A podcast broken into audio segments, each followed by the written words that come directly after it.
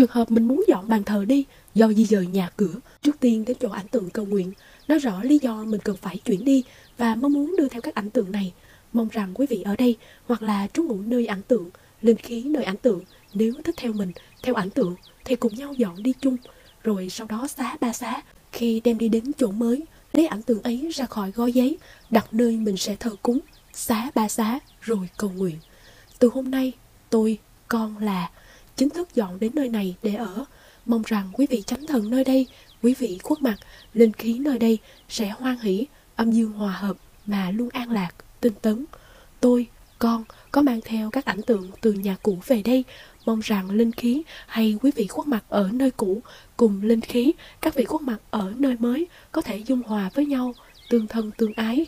Cảm ơn quý vị đã nghe lời khấn nguyện của tôi, con ạ. Sau khi cầu nguyện xong, lại xá ba xá,